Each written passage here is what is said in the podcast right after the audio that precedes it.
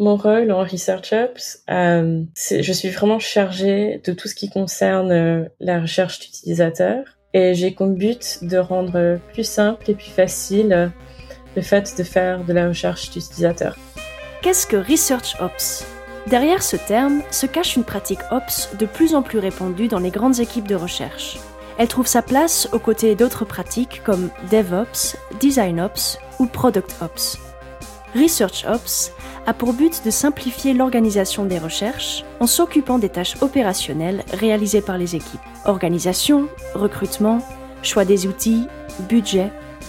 Dans cet épisode, nous avons rencontré David Bryan du T3 Lab à Montréal et Kim Porter de British Telecom. Leurs témoignages permettent de comprendre leur métier, leur quotidien et cette nouvelle pratique. Dans le chapitre 1, une introduction à la pratique Research Ops permettra d'en dresser une définition et de retracer son histoire. Le deuxième chapitre se concentre sur la pratique au quotidien. David partage des conseils pour recruter efficacement, tandis que Kim évoque un projet ambitieux mêlant autonomie des équipes de design et formation. La seconde partie de cet épisode se concentrera sur le futur de cette nouvelle pratique. Vous pouvez retrouver tous nos épisodes sur notre site internet designmasterclass.fr et sur les plateformes habituelles Apple Podcast, Spotify, Google Podcast. Vous souhaitez aller plus loin? En vous abonnant à notre newsletter, vous allez recevoir une liste de livres, ressources et des bonus. Rendez-vous sur notre site internet. Chapitre 1 La pratique Research Ops Introduction dans ce premier chapitre, nos invités partagent leur définition et l'histoire de cette pratique. Quelle est la définition de Research Ops? C'est une pratique opérationnelle qui encadre les activités annexes à une recherche dans le but de faciliter et d'accélérer les recherches réalisées. Je suis David Brion, responsable des opérations euh, du T3 Lab ou Research Manager. Mon rôle aujourd'hui est de m'assurer de toutes les activités de recherche reliées au T3 Lab, qui est un laboratoire de recherche universitaire relié à HEC Montréal, donc basé à Montréal, au Canada. Euh, français d'origine, vous pouvez entendre par mon accent, je suis installé euh, au Canada depuis plus de dix ans, où après avoir des études euh, supérieures en France, j'ai essayé de quitter, faire un autre baccalauréat en Amérique du Nord, une maîtrise, et puis finalement à la fin de la maîtrise, j'ai travaillé au laboratoire où je suis aujourd'hui, et en tant qu'à l'époque chargé de projet à temps partiel. Et avec le temps, en fait, j'ai évolué avec le laboratoire pour avoir plus de responsabilités, faire évoluer sachant que la recherche, le laboratoire en tant que tel, a énormément évolué depuis le début. Rapidement, le T3 Lab, c'est euh, sept salles de recherche. HEC Montréal ouvre des nouveaux bâtiments en centre-ville l'année prochaine. On va avoir 12 salles de, de collecte de données, qui nous fait un des plus grands laboratoires en Amérique du Nord et peut-être au monde. Research Labs, pour moi, ça définit en fait, je pense, les activités qui encadrent la recherche euh, pour améliorer celle-ci et pour s'assurer que la recherche puisse se faire euh, de la meilleure façon possible et dans une ligne directrice et pour qu'autour en fait quelqu'un puisse s'occuper, s'organiser et puisse encadrer en fait toutes les activités qui sont adjacentes à la recherche et ainsi euh, laisser aux chercheurs toute disons toute sa, sa, faculté et toute son, sa valeur ajoutée focalisée sur vraiment ce qu'elle veut faire au niveau de la recherche.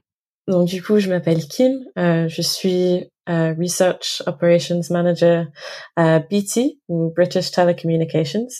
Donc c'est une très grande entreprise euh, de en, en Angleterre. C'est une assez vieille entreprise aussi. Elle existe depuis presque 200 ans. Et c'est assez différent pour moi parce que moi j'ai plutôt l'habitude de travailler dans des startups euh, jusqu'à l'année dernière quand j'ai rejoint BT. Et du coup, je travaille euh, en tant que professionnel de, du Research Ops. Et euh, mon travail tourne autour des processus et les démarches qui font que la recherche d'utilisateurs puisse se faire euh, facilement euh, dans mon entreprise. Et je travaille dans le milieu Research Ops depuis deux ans et demi. Pour moi, euh, d'un point de vue étymologique, Research Ops, bien sûr, c'est on a, ça vient de l'anglais, ça research donc recherche d'utilisateurs et ops qui veut dire opération. Donc euh, pour moi, les opérations, c'est tout ce qui concerne le fonctionnement de quelque chose, l'optimisation de quelque chose. Et pour moi, le Research Ops, c'est une discipline euh, qui a comme but de rendre plus simple toutes les démarches liées à la recherche d'utilisateurs. les Research Ops veut vraiment que la recherche soit efficace et tranquille pour, euh, pour ceux qui le pratiquent. Pour David, la connexion entre la recherche et le rôle de Research Ops est naturelle. Il a toujours été question d'organiser la recherche. La connexion entre la recherche et le Ops, pour moi, elle me paraît complètement naturelle. Comme je l'ai dit dans ma présentation, je travaille dans un laboratoire de recherche universitaire. La recherche universitaire, ça date pas d'il y a 4-5 ans. Ça date d'il y a une centaine d'années, à peu près à tous les niveaux. Et il a toujours été question d'organiser en fait euh, la recherche à plusieurs niveaux. Avant de connaître ce terme research ops, la discipline en tant que telle, que j'ai découvert personnellement il y a quelques années, euh, j'étais euh, lab manager ou responsable des opérations de laboratoire, qui me paraissait naturel, mais qui n'était pas un terme qui organisait le plus. Et en fait, le research ops manager en fait nous permet de vraiment mettre un terme, un, un nom sur cette discipline en tant que telle, et qui me permet pour moi de savoir ce que je fais exactement. Et ce lien précis en fait entre la recherche et le research ce qui fait que bah, c'est mon travail, simplement donner toute euh, mon énergie pour m'assurer que la recherche se fasse de la bonne façon. Et je travaille avec des chercheurs, des chercheurs doctorants, des scientifiques qui font ça depuis des années, ou même des jeunes, des, futurs euh, doctorants, des futurs chercheurs à temps plein. Et euh, mon rôle, c'est vraiment de les aider, que tout soit fonctionnel pour qu'ils fassent leur recherche, pour m'assurer qu'en fait, ils aient euh, tout ce qu'il faut en main pour bah, avoir les résultats qu'ils espèrent, pas forcément qu'ils espèrent, mais les résultats qui correspondent à la recherche qu'on veut faire à ce niveau-là. Le terme de Research Ops Manager permet de mettre un nom sur une pratique spécifique. Une pratique qui, avant, était invisible.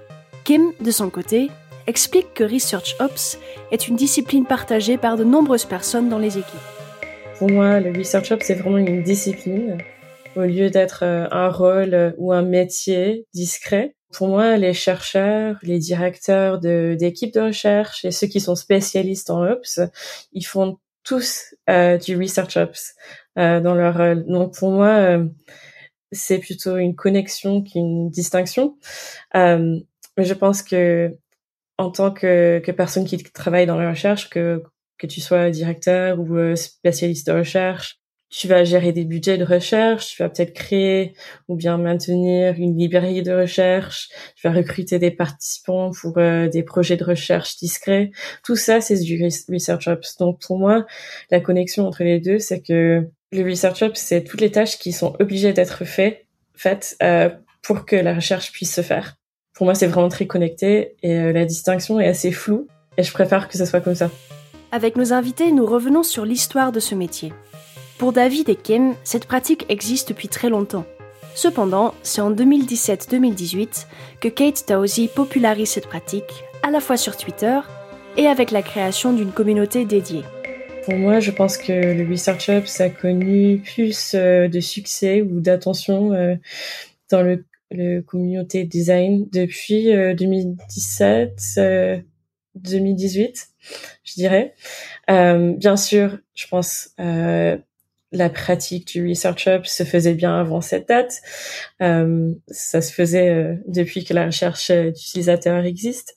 Mais euh, je crois qu'aux États-Unis, ils avaient déjà des avances sur nous ici en Europe. Euh, et je pense qu'ils avaient déjà des grandes équipes de Research Hubs déjà depuis plusieurs années avant 2017-2018. Mais je crois que grâce au travail des personnes comme Kate Towsey ou Bridget Metzler ou bien Emma Bolton. Ce sont toutes des personnes qui sont des membres fondateurs du Research Ops Community. Elles ont vraiment aidé à, à faire de la publicité, on va dire, pour ce rôle ou pour l'idée d'avoir des rôles dédiés au Research Ops. Et c'était vraiment autour de, de l'année 2018 qu'elles ont commencé vraiment à faire beaucoup de travail là-dessus. Et je pense que c'est là qu'on a pu observer euh, la hausse en popularité de, ce rôle euh, et une valorisation de ce travail et de cette discipline. C'est plaisir de parler de l'histoire en fait de Research Hub parce que actuellement j'ai l'occasion de, présenter régulièrement en fait la discipline et euh, c'est toujours intéressant de comprendre comment c'est sorti. Euh, ça sort pas d'un chapeau ou quoique presque, mais il faut savoir que le métier en tant que tel, je pense, existe depuis très longtemps. Comme je disais, c'est l'organisation de la recherche à plusieurs niveaux. Les chercheurs, de façon indépendante, ou même les chercheurs utilisateurs, le font depuis des années. Donc là, on se rend compte qu'il y a quelques années, Kate Towsey, qui est euh, chercheuse chez Atlassian, se dit, euh, partage sur Twitter un jour l'idée que, les gens qui font de la recherche, est-ce que ça vous dit pas de qu'on se regroupe ensemble, et surtout euh, l'organisation de cette recherche, savoir ce qu'on peut faire. Et à partir de là, en fait, Kettosi a, avec cette étincelle, a créé en fait une espèce de communauté et qui est devenu un Slack à ce niveau-là. Et je pense que c'est pas juste Kettosi, son tweet, je pense que c'est l'importance de la recherche utilisateur, l'importance de l'UX dans le monde qui depuis dix ans a explosé à tous les niveaux. Aujourd'hui, si on ne fait pas de recherche utilisateur ou du UX dans une compagnie, ce n'est pas un avantage concurrentiel, c'est un retard, clairement, et qui est important euh, d'avoir, je pense, à plusieurs niveaux. Donc, à créer ça. Aujourd'hui, quand j'ai eu l'occasion personnellement de rejoindre la communauté, on était moins de 1000 personnes sur Slack, qui est déjà une bonne communauté. Aujourd'hui, on parle, de, je pense, entre 10 et 15 000 personnes. Des gens rejoignent, des vagues de personnes rejoignent le Slack régulièrement pour rejoindre, comprendre ça. Et c'est des canaux de discussion à tous les niveaux. C'est le recrutement, c'est les outils, c'est l'analyse, c'est les répertoires de données. C'est beaucoup de gens ont des questions. Que tu aies 20 ans ou que tu aies 40 ans et que tu arrives dans la discipline, il y a beaucoup de choses que tu veux partager. Je me souviens, il y a quelques années, j'avais présenté aussi euh, dans une conférence, je pense que c'est à McGill University, euh, ce, métier-là, cette discipline-là, et à la fin, une chercheuse connue à un certain niveau me voir pour me remercier, me dire, t'as, as le, tu viens de mettre un nom sur quelque chose que je cherche depuis plusieurs, euh, plusieurs mois peut-être. Comment on pouvait organiser tout ça? Ce qui permettait pour elle justement de définir ce, métier-là? Qu'est-ce qu'on fait? C'est quoi? Comment je peux aider ça? Et d'autres personnes m'ont demandé à plusieurs niveaux est-ce que ça s'applique vraiment juste à la recherche utilisateur Et je pense aujourd'hui, le Search Hub, c'est très centré recherche utilisateur, mais je pense que ça pourrait s'appliquer à tous les milieux de la recherche. Peu importe, recherche utilisateur, c'est un terme qui peut être comme de choses comme DevOps. Hein, c'est pas juste le développement de certaines catégories, c'est vraiment le développement général. Je pense qu'on est là au même niveau avec Research Ops. C'est un milieu, un terme qui peut s'appliquer, je pense, aux gens qui organisent la recherche, qu'elle soit universitaire, qu'elle soit industrielle, qu'elle soit à d'autres niveaux euh. Pour David, la discipline répond en priorité aux besoins en croissance financière des entreprises. La pratique Research Ops permet ainsi de s'organiser pour améliorer les processus d'affaires. Je pense que euh, la, la, discipline Research Ops ça répond à un besoin qui est un besoin d'affaires avant tout. Il ne faut pas se leurrer, je pense. C'est-à-dire qu'on soit chercheur, utilisateur, UX, UI, peu importe à quel niveau on travaille, on travaille dans des compagnies qui ont des besoins d'affaires. Les besoins d'affaires, c'est de faire grandir la compagnie, s'assurer que ça fonctionne. Et dans ce niveau-là, je pense qu'on a le, le côté de l'amélioration du processus. Et quand je le dis en conférence, je reçois peut-être des bouts de, de, très loin ou des gens qui sont pas très contents parce qu'ils qu'on ne fait pas ça, mais si malheureusement, bah, malheureusement, malheureusement ou heureusement, on travaille pour un, des milieux d'affaires si l'idée c'est de faire grandir les compagnies, d'améliorer des produits, d'améliorer des choses comme ça, mais on a un besoin d'affaires derrière. Et Research Ops, c'est là l'idée de l'amélioration des processus d'affaires. C'est-à-dire s'organiser pour que tout ce qui est en cas de la recherche soit efficace, efficient, qu'on n'ait plus de temps perdu et qu'un chercheur qui est spécialisé ne perde pas son temps à faire du recrutement, à gérer des licences parce que la licence a été terminée la semaine dernière, il faut faire, et là, la collecte de données va commencer, et là, il n'est pas dedans, et là, il peut pas faire sa modération. Toutes ces genres de choses-là, c'est, je pense, la gestion des données, la gestion des répertoires des données. Qu'est-ce qu'on fait avec ces données-là qu'on a fait il y a quelques années? Comment ça fonctionne? Et plus on est efficace avec notre recherche, plus on est efficace avec les données. Qu'est-ce qu'on en fait? Et donc, on améliore vraiment à 100%, je pense, le travail du chercheur, le travail de la compagnie et notre processus d'affaires est beaucoup plus efficace à tous les niveaux. Kem souligne que pour faire de la recherche, il y a besoin de beaucoup de travail de préparation, de recrutement et de restitution. Ce travail est souvent invisible. Dans les équipes, il peut sembler facile de faire de la recherche, de mener quelques interviews. C'est sur ces sujets que la pratique Research Ops va aider les équipes. La pratique du Research Ops répond à plusieurs besoins, des besoins très divers. Je pense que dans le monde du design, c'est facile euh, d'oublier la complexité qui se cache derrière la recherche d'utilisateur. Je pense que souvent on, peut se dire bon, il suffit de poser quelques questions à 5 à 10 personnes et puis, pof, c'est fini, quoi. Enfin, c'est tout. C'est la recherche. on parle vraiment que de la session de recherche elle-même et ce n'est vraiment que la partie émergée de l'iceberg quand ça vient à la recherche d'utilisateurs. Derrière tout ça, il y a quand même beaucoup de travail, euh, de préparation. Et il y a des questions euh, comme euh, comment trouver les bons participants pour chaque session de recherche, comment bien respecter les lois euh, sur la conservation des, des données personnelles euh, de, des participants.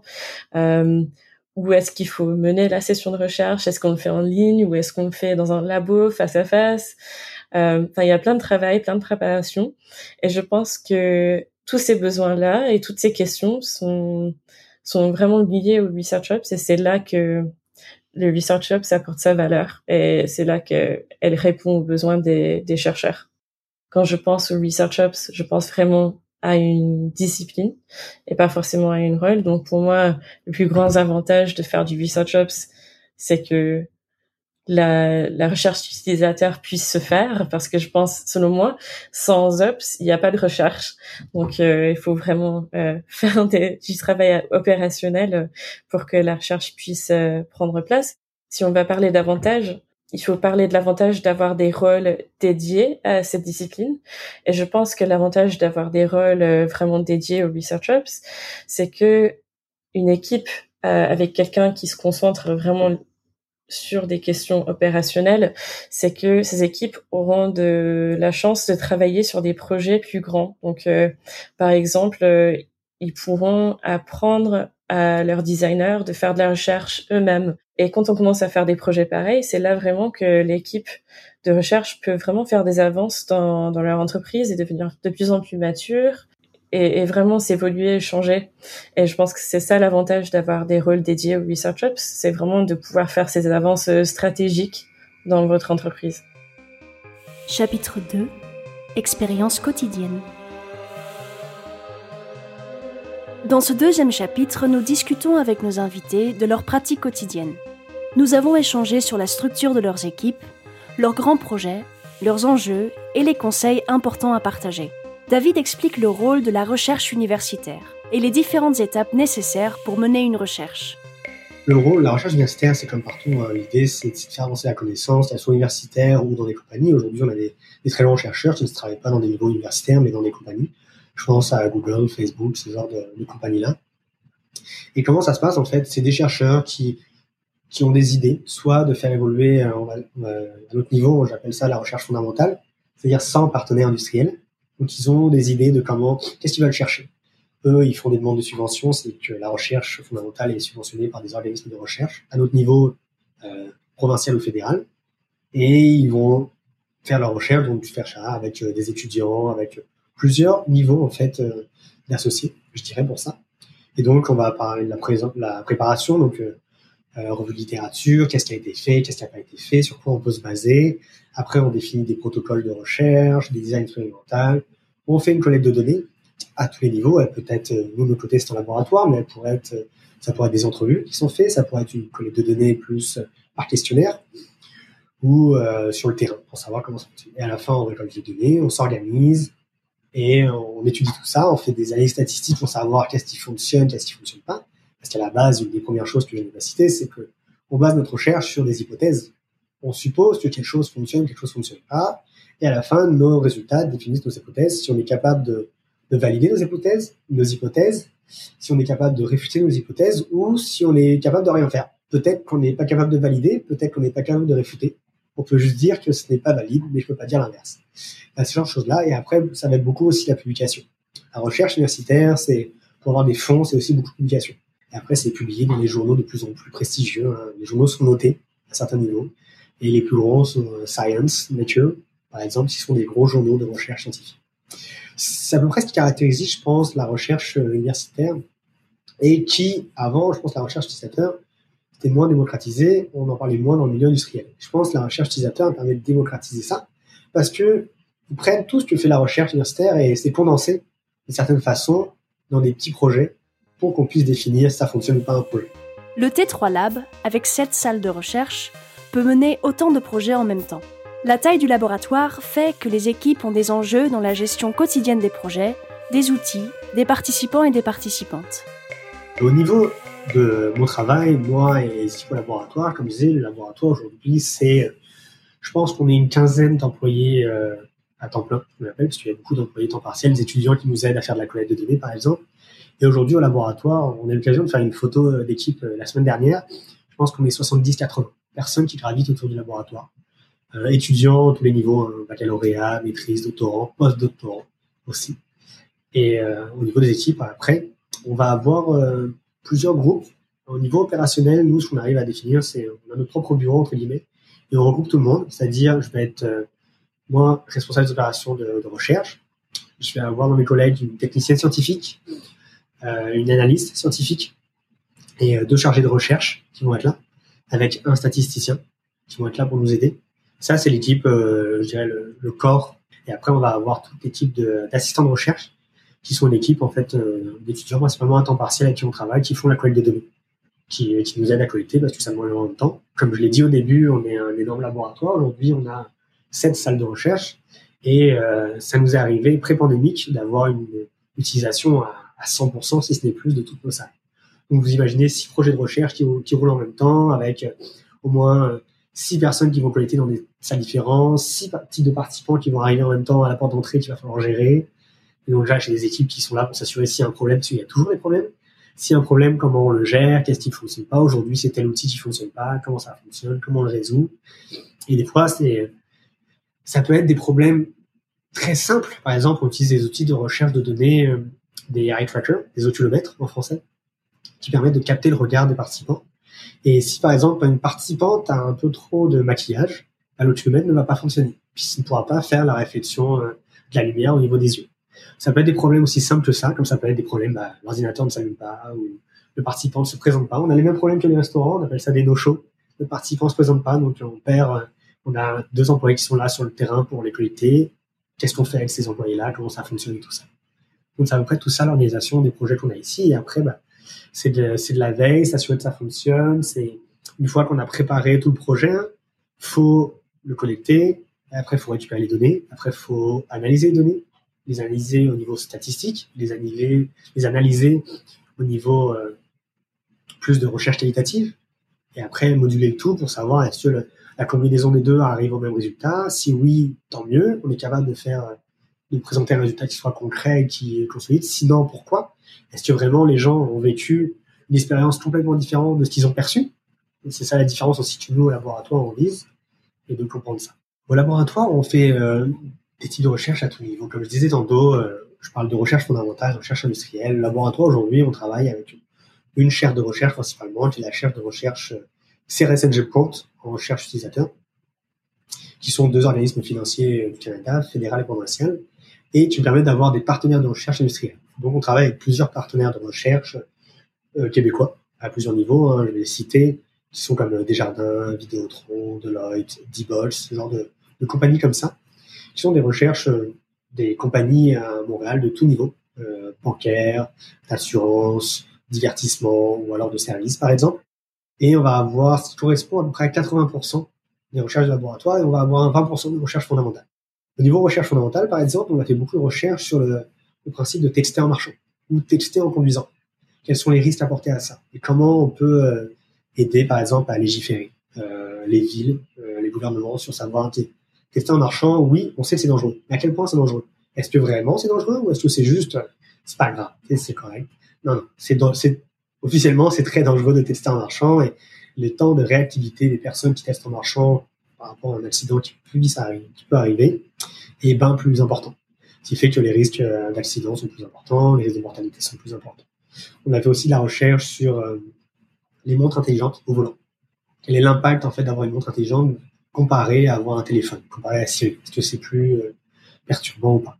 Oui, c'est plus perturbant d'avoir une montre intelligente que d'avoir Siri au téléphone, d'avoir un téléphone intelligent. Donc ce genre de, choses-là, par exemple, qu'on fait, on commence aussi à faire un peu de recherche en réalité virtuelle. Ça, se démocratise. Malgré que la réalité virtuelle aujourd'hui, c'est plutôt jeune hein, à un certain niveau, ce n'est pas arrivé encore au niveau pour moi des consommateurs, vraiment. Ce fait qu'on fait peu de recherche à ce niveau-là encore, mais ça se démocratise. Et au niveau de recherche industrielle, bah, en fait, avec nos partenaires de recherche, l'idée, c'est d'avoir des, des, problématiques de l'industrie qu'on puisse repartager, nous, à nos étudiants. Et les étudiants, en fait, vont travailler sur des vrais projets. C'est des vraies problématiques de l'industrie. Et grâce à ça, en fait, ils vont comprendre c'est avec quoi leur futur métier, vraiment, si je de là-dedans. Et donc, on va aider, par exemple, des compagnies à améliorer des sites internet, mais pas juste au niveau de l'UI, ça va être vraiment de l'expérience utilisateur, comment améliorer le flow à plusieurs niveaux là-dessus, ou c'est pas juste aussi euh, au niveau de l'écran. De plus en plus, on sort de l'écran, hein, on travaille avec des assistants vocaux. Donc, comment une compagnie peut améliorer ses interactions avec des assistants vocaux Ou alors, encore là, on sortait des écrans pour aller en magasin. On a fait des tests euh, en magasin aussi avec des partenaires de recherche, comment améliorer cette expérience utilisateur en magasin. Et voir comment ça fonctionne, comment on peut améliorer l'accueil, les échanges, voir ce qui fonctionnait, faire des tests de magasin. C'est des tests, on a fait des tests de magasin, par exemple. Un magasin, un ancien magasin de type classique hein, qu'on peut retrouver partout, et un nouveau magasin avec miser sur l'expérience à 100%. British Telecom étant une très grande entreprise, elle rencontre également des enjeux spécifiques. Leur département de design représente 280 personnes, dont 20 personnes dédiées à la recherche. Dans ce contexte, l'équipe de Kim est responsable de l'expérience de vente en ligne et des différents produits numériques conçus pour les clients et clientes. British Telecommunications, c'est une très grande très grande entreprise de télécommunications euh, en Angleterre. C'est une ancienne entreprise qui existe depuis euh, presque 200 ans. En fait, notre but, c'est vraiment de connecter, bon, c'est la Grande-Bretagne, euh, et on fournit euh, des plans mobiles, des plans Internet, euh, on fait des, des innovations euh, dans la téléphonie, des, on développe de nouvelles technologies. c'est vraiment, on a beaucoup d'ingénieurs euh, de, de, personnes spécialisées dans euh, le monde technique de la téléphonie. Et de mon côté, vu que je travaille euh, dans la partie digitale de l'entreprise, c'est nous qui gérons vraiment les expériences digitales. Donc, il y a beaucoup d'expériences de vente parce que, bon, bien sûr, beaucoup de beaucoup de personnes préfèrent acheter leur internet, leur contrat mobile en ligne au lieu d'aller dans des, des boutiques. On a quand même toujours beaucoup de boutiques à, à travers tout le pays, mais euh, la plupart de, de, notre business se, se, fait en ligne, donc c'est vraiment là que les équipes ils se concentrent vraiment sur euh, l'expérience de vente en ligne. Euh, et c'est aussi le règlement des comptes euh, des, des, consommateurs, donc genre si tu t'enregistres en ligne pour voir la consommation, pour voir s'il faut changer de plan, s'il faut, si on peut réduire le, le coût du plan, tout ça, on gère toutes ces expériences là. Et on gère aussi, euh, on fait en sorte aussi que les expériences soient liées dans cette partie digitale euh, de l'entreprise. C'est une assez grande équipe. Dans le département design, on est 280 environ. Euh, c'est un mélange de designers de, et de, de quelques autres rôles, dont euh, 20 chercheurs. Et parmi les designers, il y a 25 designers qui peuvent faire euh, leur propre recherche utilisateur et je vais parler de ça tout à l'heure encore. Et puis euh, il y a un rôle dédié aux research ops, donc moi. Euh, et euh, les les research ops et les directeurs euh, de l'équipe de recherche, nous on est vraiment chargés de mener la stratégie et fixer les objectifs à attaquer pour vraiment avancer la pratique de recherche dans l'équipe digitale. Et après moi, euh, en tant que Research Ops Manager, je vais mener les plus grands objectifs euh, et je vais travailler beaucoup en collaboration avec les chercheurs qui vont supporter sur ces, euh, ces objectifs quand ils ont un peu de temps euh, à, travailler là-dessus autour de, de leur projet de recherche. Au quotidien, KEM a un seul but, rendre la recherche plus simple. Cela passe par plusieurs missions. Choix et connaissance des outils, formation des équipes, gestion des budgets.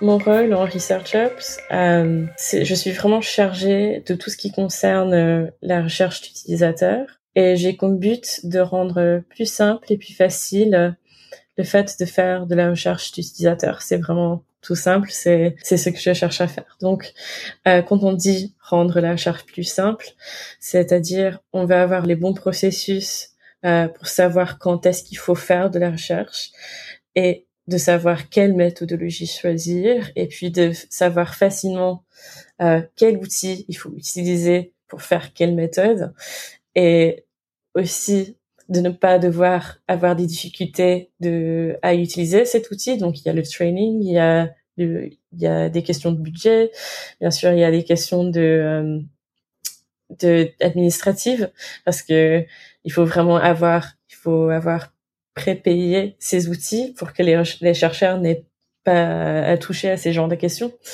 Euh, donc c'est vraiment ces questions-là. Et puis après, c'est des questions qui touchent à la fin de euh, de la session de recherche, comme par exemple la librairie de recherche, pour vraiment que on, on travaille ensemble entre Ops et chercheurs pour faire en sorte que elle soit bien rangée, bien organisée. Euh, et on travaille aussi ensemble sur les processus qui nous permettent à euh, partager les connaissances et et tout ce qu'on euh, tout ce qu'on récolte pendant les, sessions de recherche à l'entreprise, à l'entreprise et à nos collègues.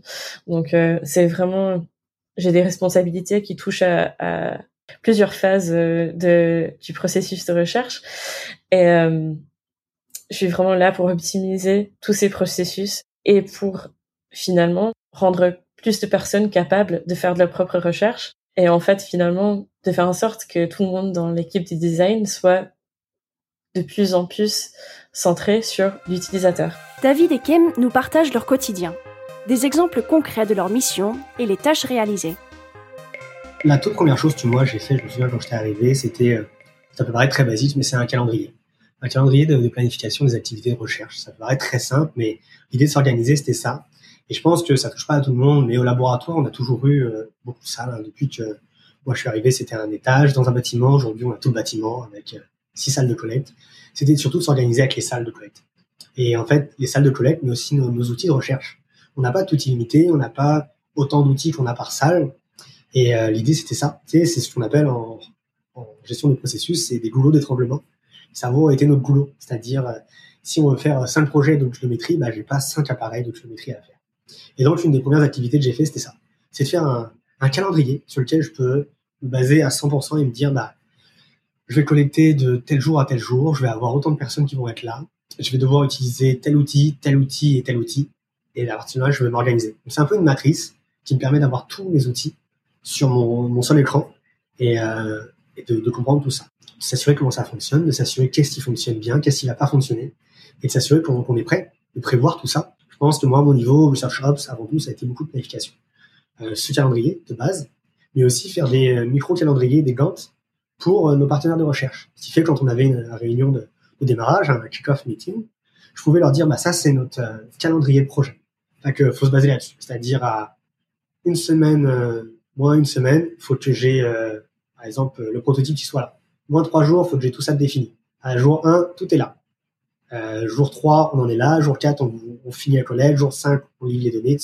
Toutes ces choses-là qui permettaient d'avoir une, communication parfaite et surtout une transparence entre le, partenaire et nous. C'est sûr qu'on parlait le même langage à tout bout. Après, je pense la, la deuxième chose que moi qui, me semble très important, c'est la veille technologique dans les logiciels d'affaires. C'est trouver quels sont les nouveaux logiciels qui vont me permettre d'améliorer le travail de, de mes équipes, de tout le monde. L'introduction de Slack, pour nous, ça a changé beaucoup de choses. Hein. La communication, parce qu'avant, tout était par courriel. Euh, gérer tout ça, ça a été de données énorme. Trouver Slack, ça a été une chose. Et avec le temps, ça a été trouvé depuis Slack. Il y a eu beaucoup de choses qui sont mises en place. Mais trouver tous ces logiciels qui pourraient nous aider à euh, avoir cette communication qui soit euh, identique entre nous. On a essayé, on a essayé beaucoup de choses aussi en gestion de projet, un Trello, Asana, on a essayé tout ça. Ça n'a pas fonctionné au sein de notre compagnie. Parce qu'à l'époque, je pense qu'on n'était pas assez, ça fonctionnait pas. Aujourd'hui, on cherche d'autres logiciels. Hein. J'utilise par exemple ClickUp, logiciel de gestion de projet euh, que j'ai entendu parler il y a quelques temps et qui fonctionne très bien à notre niveau. Et après, c'est découvrir est-ce que Miro va nous aider? Est-ce que, par exemple, tel ou tel logiciel va nous aider? Et comme je disais, en fait, la pandémie, bah, ça a été euh, retrouver cette faculté à trouver euh, les meilleurs logiciels en un minimum de temps pour pouvoir rebondir absolument. Donc, on a trouvé des logiciels comme le pack qui nous permettaient de continuer, en fait, transposer nos activités de recherche qu'on avait au laboratoire à distance. Aujourd'hui, le laboratoire, je pense qu'on arrive au projet numéro 300 c'est sur euh, depuis 2013, euh, 2014, je pense, le laboratoire existe. Projet numéro 300, c'est pour dire qu'il y a eu des choses qui se sont faites et il faut qu'on arrive à, à scinder les projets. C'est très important pour nous.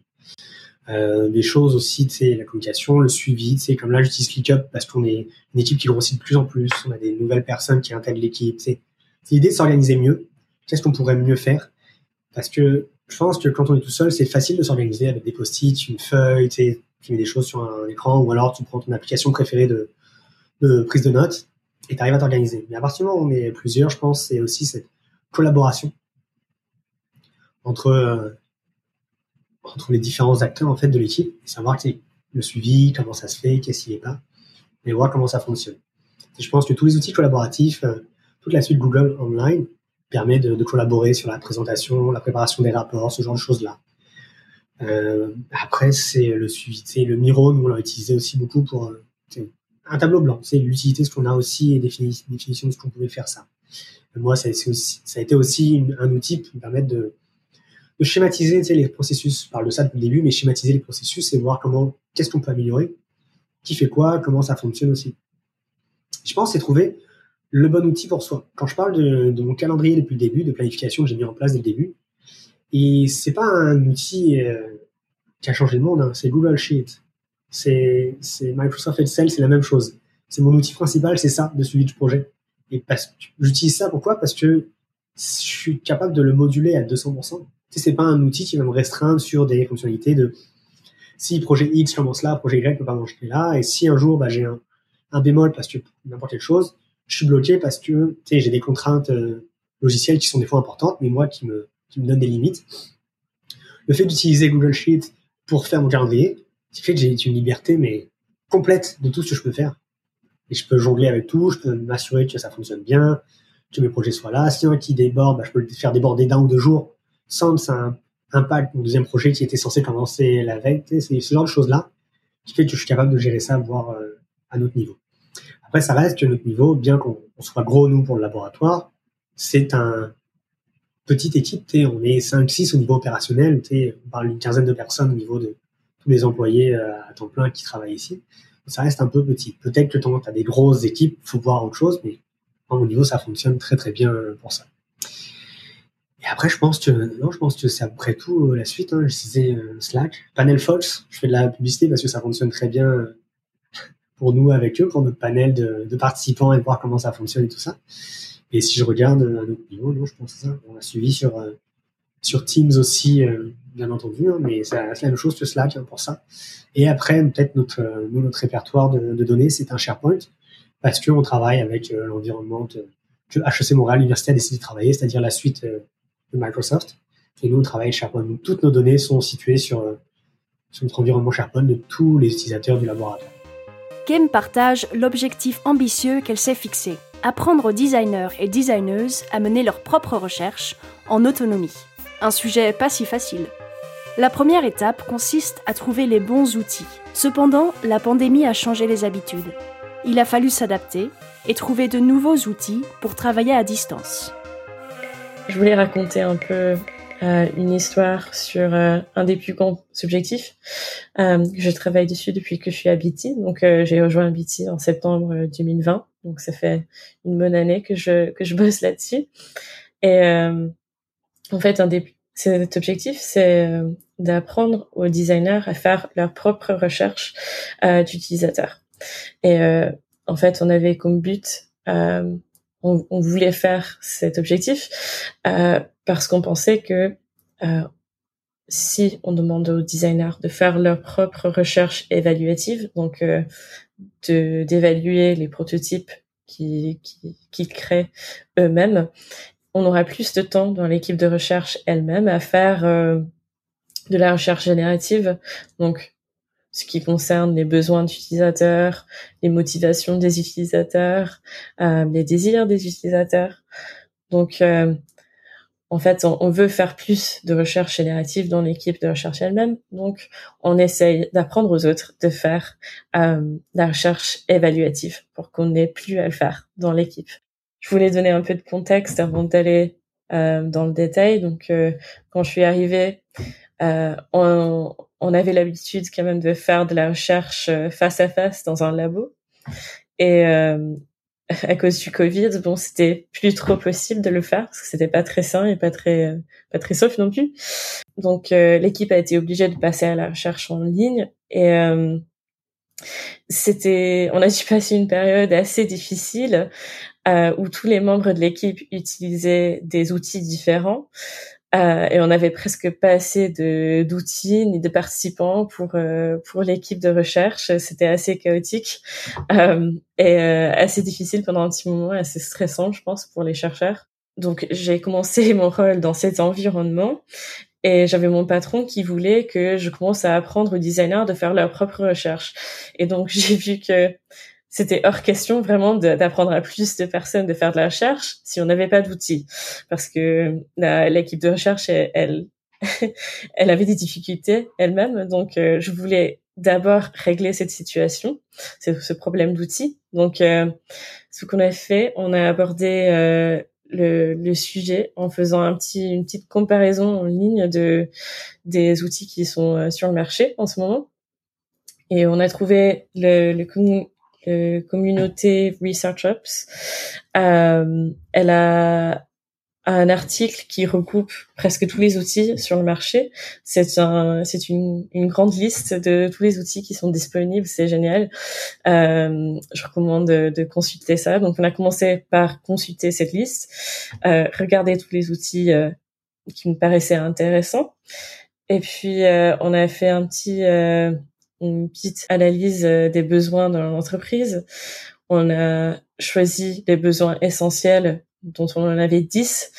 Et du coup, on a pu raffiner ce liste d'outils pour trouver les 10 outils les plus intéressantes euh, pour comparer euh, en plus de détails. Donc finalement, on a commencé des, des conversations avec des euh, avec euh, toutes ces entreprises et on a posé plusieurs questions euh, sur la fonctionnalité, sur comment ça marchait, sur le prix de ces outils. et c'est assez difficile. Je pense que tout le monde qui, qui a fait ce travail va savoir que c'est assez difficile de comparer les prix des outils de recherche d'utilisateurs parce qu'ils sont construits tous très très différemment. Parce que il y en a que on va payer la licence, mais après pas pour les participants. Et il y en a d'autres où on paye par participant, mais on paye pas euh, l'accès à la plateforme. Enfin, c'est c'est assez compliqué. Donc euh, finalement, on a décidé de euh, calculer le prix par participant pour chaque euh, euh pour chaque logiciel. Et c'est comme ça qu'on a pu comparer le prix. Donc, je recommande vraiment de, d'essayer de faire ce calcul, parce que sinon, c'est très, très difficile de comparer ou de, de comprendre quel est l'outil qui te donne la meilleure valeur. Donc, enfin, au bout de tout ça et toutes ces conversations, on a fini par avoir trois outils. Euh, vous les comparer. Et du coup, j'ai demandé à, les tous les chercheurs de, de, contribuer à un petit essai de, toutes les, de tous ces outils. Et du coup, on a pris deux semaines. On a mis trois chercheurs sur chaque outil et on a essayé de mettre des chercheurs qui n'ont jamais utilisé l'outil en question euh, pour que ce soit plus euh, euh, plus juste. Et du coup, ils ont fait des tests pendant deux semaines sur ces outils. Et à chaque fois qu'ils qu'ils utilisaient le logiciel en question, ils remplissaient un questionnaire. Euh, donc du coup, on avait de plus en plus de données sur la satisfaction euh, de nos chercheurs euh, de tous ces produits. On a fait pareil pour les équipes de design qui sont venues observer les sessions de recherche. Donc on a posé les mêmes questions par questionnaire sur l'expérience de, de ceux qui observent. Donc du coup, on avait aussi des données là-dessus. Et on a aussi fait des tests, des usability tests avec nos designers qui ont fait du, un training en recherche évaluative. Donc en fait, on leur a demandé d'essayer d'utiliser ces plateformes pour créer un test simple. Et euh, on, on, voulait voir quel outil était le plus simple à utiliser par quelqu'un qui n'avait jamais fait de la recherche en ligne. Et euh, c'était très intéressant. Je pense que ça nous a vraiment montré, euh, ça nous a vraiment surpris. Je pense que l'outil qu'on pensait qu'il allait être le plus facile à utiliser était en fait le plus difficile. Et ça a été vraiment un test très très utile pour nous à faire euh, et ça nous a, a simplifié la décision qu'on a prise. On a pris ce logiciel et une fois que la décision a été finie, j'ai démarré le processus de l'achat avec euh, nos équipes administratives. Donc une fois que c'était commencé, là on pouvait commencer à se tourner vers euh, la création d'un training pour les designers. Donc vraiment commencer ce travail de partager les connaissances de l'équipe euh, de recherche une fois l'outil choisi, Kim a pu s'attaquer à la suite, la formation des équipes. Une étape clé pour rendre les designers et designeuses autonomes. C'est là que c'était vraiment euh, un, bon, un bon processus et c'était très collaboratif entre les chercheurs, les designers et researchers. Donc en fait, on a commencé euh, en tant qu'équipe de trois personnes. C'était moi et deux chercheurs. Et on a commencé à faire un petit euh, des, des, recherches en ligne justement pour voir quels euh, cours étaient disponibles et quel genre de d'informations les designers cherchaient à apprendre. Et on a aussi demandé à nos designers qu'est-ce qu'ils aimeraient apprendre, comment est-ce qu'ils aimeraient apprendre et qu'est-ce qu'ils attendraient d'un training de recherche si on finissait par leur, leur faire un, training à BT. Et du coup, on a pris toutes ces informations et on a commencé à créer la structure de notre notre training. Et on a fini par créer en fait une une série de cours qui durait huit semaines. Donc c'est 8 heures de contact. C'était un vendredi matin, juste euh, quand tout le monde était un peu plus relax. Enfin, lundi, c'est pas le bon jour pour faire du training, mais donc on faisait des cours sur des sujets discrets, par exemple sur euh, le fait d'écrire des discussion guides, ou sinon euh, sur les éthiques de la recherche, sinon sur comment est-ce qu'on fait pour recruter des participants pour la session de recherche. Donc vraiment des sujets discrets à chaque fois. Et on avait aussi, on a recommandé la lecture d'un livre qui s'appelle Just Enough Research de Erika Hall. Je pense que c'est assez reconnu comme livre, mais c'est très, c'est un très très bon euh, livre pour les, les débutants en recherche. Donc ça, c'était la lecture qu'il fallait faire pour accompagner le cours. Et puis à la fin des huit semaines de d'entraînement, après les euh, ceux qui étaient les designers devaient faire leur propre leur propre euh, session de recherche. Et euh, j'avais construit euh, un, une base de données de collègues à qui ont dit qu'ils étaient contents de faire, qu'ils étaient partants pour faire de la recherche en tant que participants. Donc c'était sans risque parce que ces personnes qui qui n'avaient jamais fait de la recherche euh, et qui venaient juste apprendre comment faire de la recherche, ils pouvaient euh, prendre leur temps et vraiment essayer de pratiquer de la recherche avec euh, des collègues. Donc c'était moins risqué que de pratiquer avec des, des membres euh, du public général. Donc c'était ça s'est très bien passé et je pense que tout le monde a bien compris comment faire de la recherche évaluative. On a on a fini par ils ont fini par une petite présentation de leur de leur projet de recherche et ils ont tous appris des choses vraiment utiles pour leur pour leur squad et je pense qu'ils ont tous vraiment aimé faire ce processus et vraiment euh, tout le monde est vraiment passionné euh, de la recherche. Donc on a fait ce cours deux fois et on a 25 euh, designers maintenant qui peuvent faire de leur propre recherche et là on veut aller à l'étape euh, suivante et on va commencer par faire du coaching donc pour pendant un ou deux mois euh, pendant que les, ces designers commencent à faire de la recherche avec euh, avec des vrais participants euh, dans dehors de, de nos collègues euh, et ils vont devenir de plus en plus autonomes euh, au cours de ces deux mois. Et puis après finalement ils vont être complètement autonomes. Enfin c'est le but. Je pense que c'est un travail assez énorme de gérer euh, un training de huit semaines. Euh, ça a pris, au final, ça a pris toute l'équipe de recherche. Tout le monde a pris euh, un cours à présenter et à gérer. Et je pense que on a de la chance parce qu'on a quand même une équipe qui sont très motivés par le fait d'apprendre aux autres, de faire de la recherche, et c'est pas toujours le cas. Donc on a vraiment de la chance, j'ai des très bons collègues, et c'était très amusant. Je pense que c'était quand même, ça, c'était beaucoup de travail, mais c'était quand même aussi, euh, c'était un plaisir de d'établir ce cours avec eux. Et je pense que si je pouvais donner un conseil à quelqu'un d'autre qui pense, qui réfléchit à faire ce, genre de démarche dans leur organisation, je pense que euh, beaucoup de monde dans dans notre équipe de design voulait qu'on aille plus rapidement et plus vite, que le cours soit plus petit, qu'ils puissent avoir accès à la plateforme de recherche plus plus rapidement, qu'on voulait leur donner accès. Euh, on demandait toujours d'aller plus vite en fait, et je pense que c'est très important d'aller à l'allure qui vous convient parce que on sait tous que la recherche d'utilisateur c'est quand même quelque chose d'assez c'est c'est assez facile à faire de la recherche de mauvaise qualité euh, sans s'en rendre compte.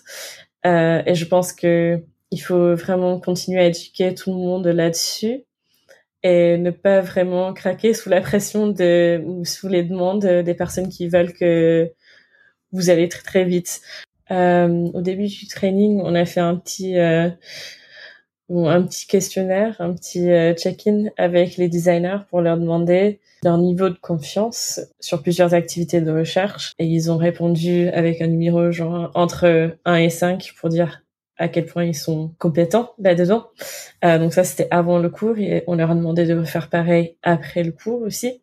Donc on a déjà cette mesure de différence entre avant le cours et après le cours. Et puis aussi, euh, une autre manière dont on a fait pour prendre mesure de, leur succès, c'était vraiment le projet de recherche. On a vu le, le groupe euh, de quatre chercheurs qui ont vraiment commencé à, à faire ce training. On était tous là à chaque fois que quelqu'un présentait la recherche. On a donné un format fixe qui, qui devaient suivre.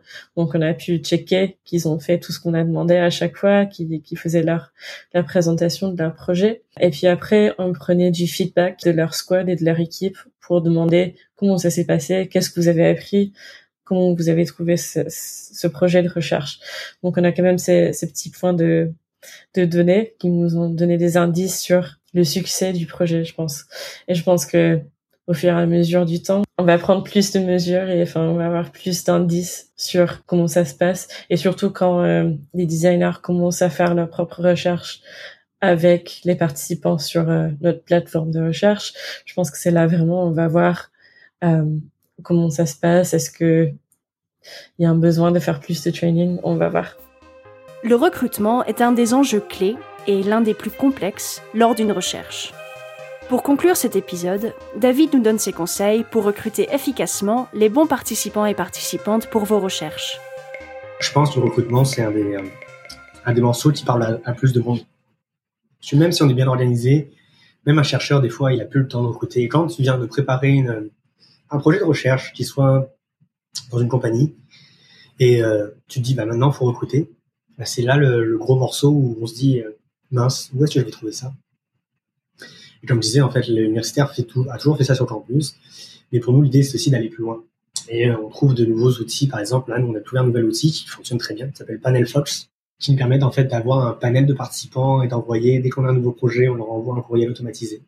Ça permet de gérer le panel de participants, ça permet de gérer euh, les, les, créneaux horaires, la participation, le paiement aussi, c'est s'assurer qu'on paye bien tout le monde hein, à la fin. C'est un peu tout ça, le recrutement, c'est un peu tous ces problèmes de est-ce qu'on arrive à aligner tous les morceaux et on ne veut surtout pas qu'un participant fasse de la mauvaise publicité en ligne parce qu'un test utilisateur il n'a pas été payé et ça n'a aucun rapport. C'est qu'on veut s'assurer que ça fonctionne bien pour tout le monde euh, à ce niveau-là. il y a beaucoup d'outils, je pense aujourd'hui, comme on parlait, la Calendly par exemple, qui nous permettent de faciliter ce genre de choses-là. Je sais que Microsoft propose aussi euh, Booking, je pense, comme une des applications bien entendu en ligne euh, là-dessus aussi. Ce qui est important et aussi c'est trouver pas juste recruter, mais trouver les bons participants. S'assurer qu'on trouve des participants qui correspondent à ce qu'on veut faire. Parce que faire des tests utilisateurs avec, euh, si on est un développeur, avec juste notre équipe de développeurs, bah, on va avoir une vision ethnocentrée de ce, de, ce que tout le monde a. Il faut sortir un peu de cet environnement-là. Il faut aller voir les utilisateurs finaux. Ça, c'est, je pense, le plus important, mais c'est important de le rappeler aussi. Et euh, aussi se diversifier dans les utilisateurs. Pas juste voir une catégorie de ces tests qui peut nous aider comment on peut trouver euh, ce type de participants-là, comment on peut aider. Et euh, l'idée, c'est bien d'avoir, de recruter, je pense, un à un pour des tests.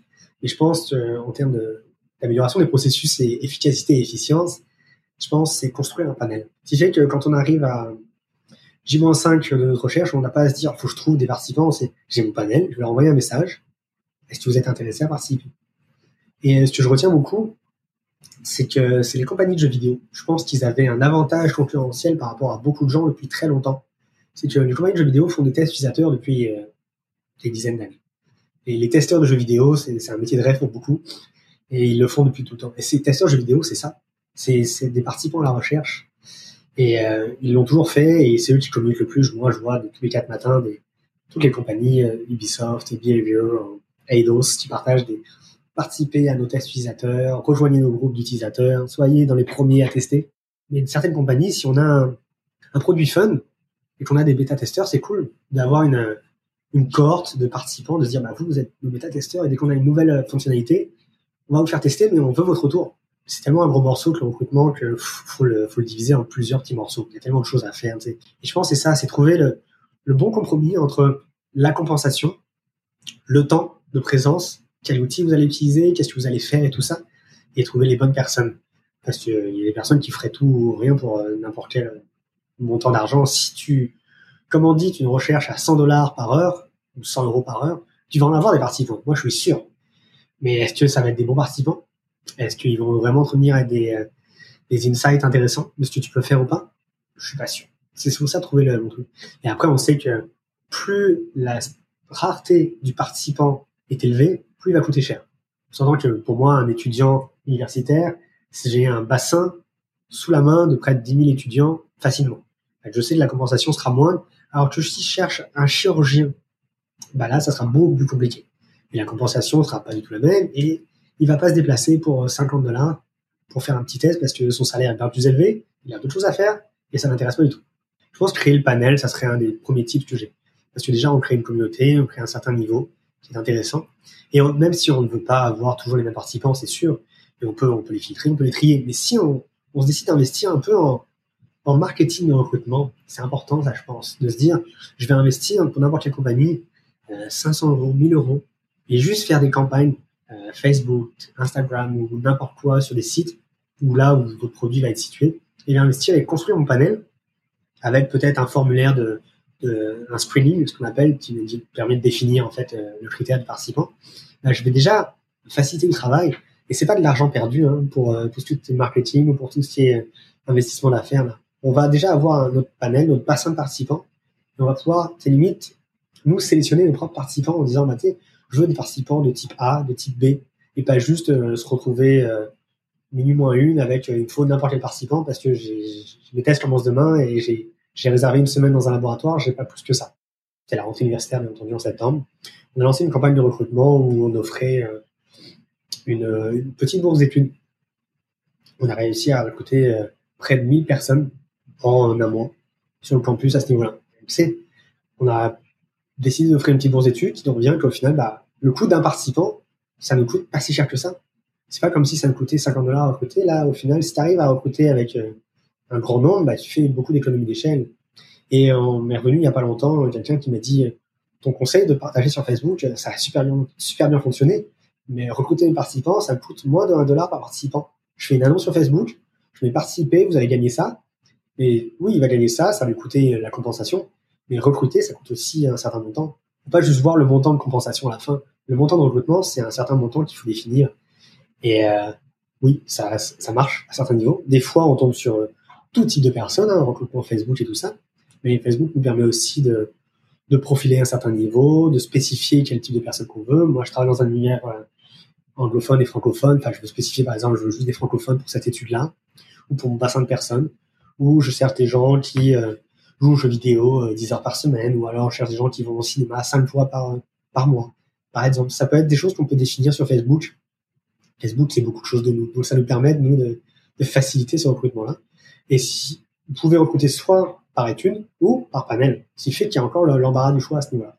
Et après, je pense n'importe quel investissement dans le recrutement, ça peut être un, panneau d'affichage sur euh, l'autoroute ou n'importe où. Je pense que c'est des choses qui nous permettent euh, d'investir. C'est comme le marketing. Ça reste du marketing de base pour euh, savoir comment les jeux, on peut s'assurer que nos utilisateurs nous voient comprennent et veulent participer à ce genre de tests.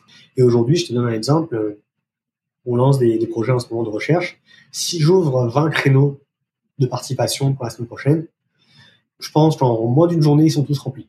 Et de façon euh, organique, limite. Parce que avec mon système, j'envoie un message, j'ai 20 créneaux ouverts. Si vous, vous remplissez un questionnaire, si vous correspondez au questionnaire, le questionnaire t'envoie automatiquement sur la page de participation et des créneaux disponibles. Et là, tu choisis ton créneau. Et voilà. C'est organisé pour, euh, de travailler la semaine prochaine et euh, par exemple, on a lancé une, campagne vendredi, je pense samedi soir, euh, tout était rempli déjà. Et ça, c'est au, en, 2000, en 2021, je te dirais, pré-pandémique, ça nous arrivait d'avoir, de remplir des créneaux de, disons, 30, 40 créneaux en moins d'une heure.